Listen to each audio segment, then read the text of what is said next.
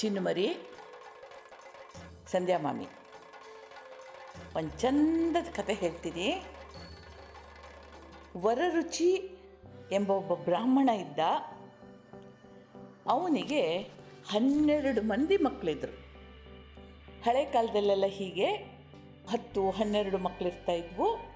ಇಲ್ಲೂ ಕೂಡ ವರರುಚಿ ಅನ್ನುವ ಬ್ರಾಹ್ಮಣನಿಗೆ ಹನ್ನೆರಡು ಮಂದಿ ಮಕ್ಕಳಿದ್ರು ಆ ಹನ್ನೆರಡು ಮಂದಿ ಮಕ್ಕಳಲ್ಲಿ ಇಬ್ಬರ ಕಥೆ ಇದು.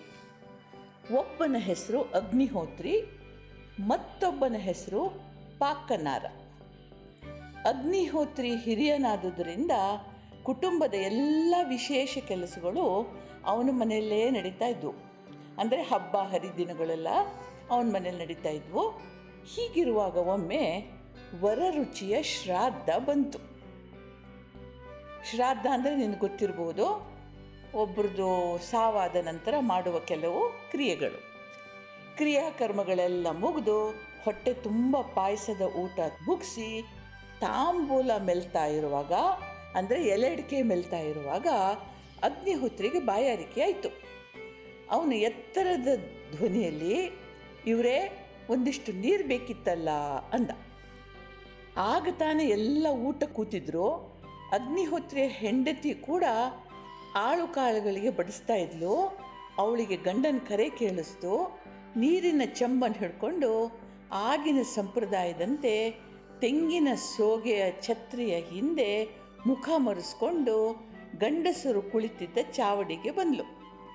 ಅಂದರೆ ಹಿಂದೆ ಮಲಯಾಳದಲ್ಲಿ ಹೆಂಗಸರು ಹೊರಗಿನ ಗಂಡಸರಿಗೆ ಮುಖ ತೋರಿಸ್ತಾ ಇರಲಿಲ್ಲ.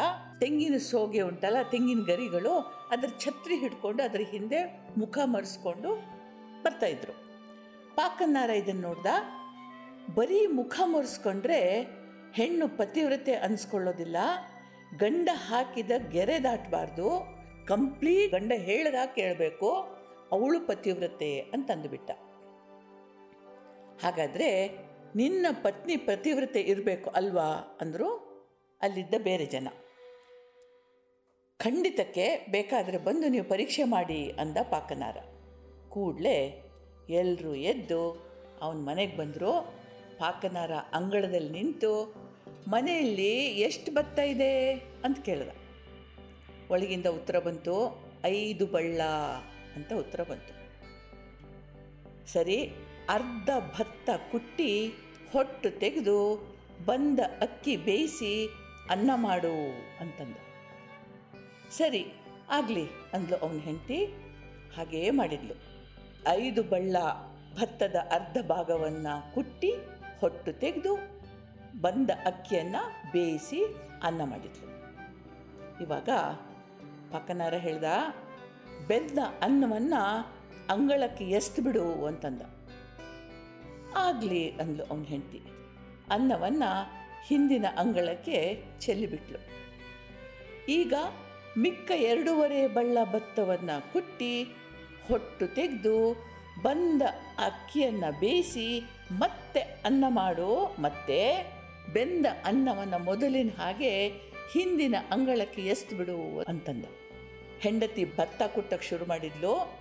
ಹೊಟ್ಟು ಕೇರಿ ತೆಗೆದು ಬಂದ ಅಕ್ಕಿಯನ್ನು ಬೇಯಿಸಿ ಅಂಗಳಕ್ಕೆ ಎಸ್ತು, ಬಂದು ಗಂಡನ ಮುಂದೆ ನಿಂತಳು ಪಾಕನಾರ, ವಿಜಯದ ನಗೆ ನಕ್ಕ, ನೋಡಿದ್ರಾ?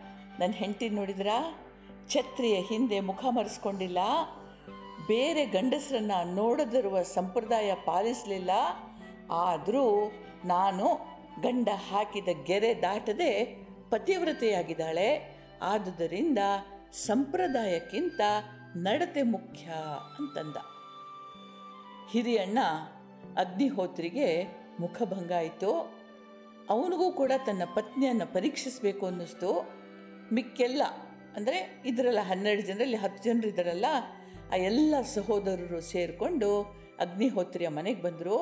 ಅಗ್ನಿಹೋತ್ರಿ ಅಂಗಳದಲ್ಲಿ ನಿಂತು, ಇವಳೇ, ಮನೆಯಲ್ಲಿ ಎಷ್ಟು ಭತ್ತ ಇದೆ? ಅಂದ.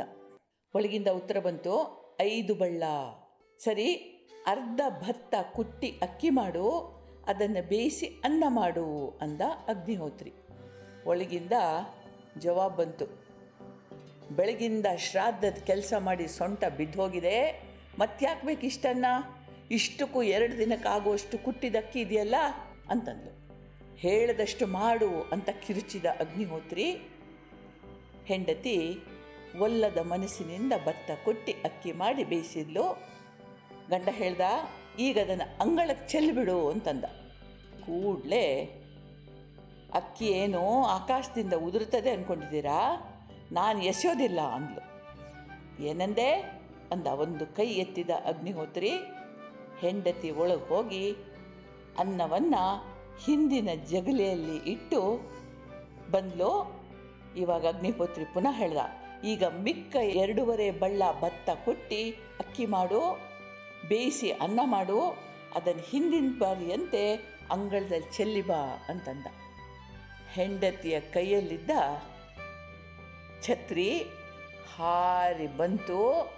ಹೇಗೆ ಬಂತು ಅಂತೀಯ? ರೊಯ್ ಅಂತ ರಾಕೆಟ್ ಹಾಗೆ ಹಾರಿ ಬಂದು ಅಗ್ನಿಹೋತ್ರಿಯ ಮುಂದೆ ಬಿತ್ತು. ನೋಡಿದರೆ ಸೊಂಟದ ಮೇಲೆ ಕೈ ಇಟ್ಟು ದುರ್ಗೆ ಹಾಗೆ ನಿಂತಿದ್ದಾಳೆ ಹೆಂಡತಿ. ಗಟ್ಟಿಯಾಗಿ ಎತ್ತರದ ಧ್ವನಿಯಿಂದ ಹೇಳಿದ್ಲು? ನಿಮ್ಮ ತಾಳಕ್ಕೆ ತಕ್ಕಂತೆ ಕುಣಿಯೋ ಹೆಣ್ಣು ನಾನಲ್ಲ. ನನಗೆ ಪತಿವ್ರತೆ ಅನ್ನಿಸಿಕೊಳ್ಳೋ ಹುಚ್ಚು ಇಲ್ಲ. ಇದ್ದ ಭತ್ತವನ್ನು ನಿಮ್ಮ ಹುಚ್ಚಿಗೆ ಅಂತ ಹೇಳಿ ಹೊರಗೆ ಎಸ್ತರೆ, ನಾಳೆ ಊಟಕ್ಕೆ ಏನು ಮಾಡಬೇಕು? ಹೊಟ್ಟೆ ಮೇಲೆ ತಣ್ಣೀರು ಬಟ್ಟೆ ಹಾಕ್ಕೊಳ್ಬೇಕು, ಗೊತ್ತೇ ನಿಮಗೆ? ಮಕ್ಕಳ ಗತಿ ಏನು? ಸ್ವಲ್ಪವಾದರೂ ಯೋಚನೆ ಇದೇನು ನಿಮಗೆ? ಮಂಕ್ ಕೌದಿದೆ. ಈ ಮನೆಯ ಜವಾಬ್ದಾರಿ ನಿಮಗಿಂತ ಹೆಚ್ಚು ನನಗಿದೆ. ಏ ಪಾಕನಾರ, ನಿನ್ನ ಹೆಂಡತಿ ಏನಾಗಬೇಕೋ ಅದು ನಿನ್ನಿಷ್ಟ. ಮತ್ತು ನಿನ್ನ ಹೆಂಡತಿಯ ಇಷ್ಟ. ನನ್ನ ಮನೆಯ ಅಥವಾ ನನ್ನ ಸಂಸಾರದ ವಿಷಯಕ್ಕೆ ಕೈ ಹಾಕ್ಲಿಕ್ಕೆ ಬಂದಿಯೋ, ಜಾಗ್ರತೆ, ಜಾಗ ಖಾಲಿ ಮಾಡಿ ಅಂತ ಕಿರ್ಚಿದ್ಲು. ಮತ್ತು ಹೇಳಿದ್ಲು, ಯಾವ ಹೆಣ್ಣು ಕುಟುಂಬದ ಹಿತಾಸಕ್ತಿಯನ್ನು ಮೊದಲ ಆದ್ಯತೆಯಾಗಿ ನೋಡ್ತಾಳೋ, ಅವಳೇ ಪತಿವ್ರತೆ. ಗಂಡ ಹೇಳದ ಅಂತ ನಾಳೆ ಬಗ್ಗೆ ಮರ್ತು ಬಿಟ್ಟರೆ ಅದು ಪಾತಿವ್ರತ್ಯ ಅಲ್ಲ, ಅದು ಮೂರ್ಖತನ. ಆ ಮೂರ್ಖರೊಂದಿಗೆ ಸೇರಿಕೊಂಡು ನನ್ನನ್ನು ಪರೀಕ್ಷೆ ಮಾಡಲಿಕ್ಕೆ ಹೊರಟ ಹುಷಾರ್ ಇನ್ನು ಈ ಉಚಿತನ ಮಾಡಬೇಡ ಅಂತ ಹೇಳಿ ಸೀದಾ ಒಳಗೆ ಹೊರಟೋಗ್ಬಿಟ್ಲು ಪುಟ್ಟುಮರಿ ನೀನೇ ಹೇಳು, ಯಾರು ಪತಿವ್ರತೆ? ಪಾಕನ್ನಾರನ ಹೆಂಡತಿನೋ, ಅಗ್ನಿಹೋತ್ರಿಯ ಹೆಂಡತಿಯೋ? ನನಗಂತೂ ಅಗ್ನಿಹೋತ್ರಿಯ ಹೆಂಡತಿಯೇ ಸರಿಯಾದವಳು. ಯಾಕೆಂದರೆ ನಾಳೆಯನ್ನು ನೆನಪಿಟ್ಟುಕೊಳ್ಳದೆ ಇವತ್ತು ಗಂಡ ಹೇಳ್ದ ಅಂತ ಕುಣಿದ್ರೆ ನಾಳೆ ಏನು ಮಾಡೋದಲ್ವಾ? ನನಗೆ ಅಗ್ನಿಹೋತ್ರಿ ಹೆಂಡ್ತಿನೇ ಪತಿವ್ರತೆ. ಏನು ಅಂತ ನೀನು ನನಗೊಂದು ಸಾಲ ಬರೆದು ಕಳಿಸು. ಸರಿಯಾ? ಕತೆ ಚೆನ್ನಾಗಿದೆ ಅಲ್ವಾ? ಜೈ ಹಿಂದ್.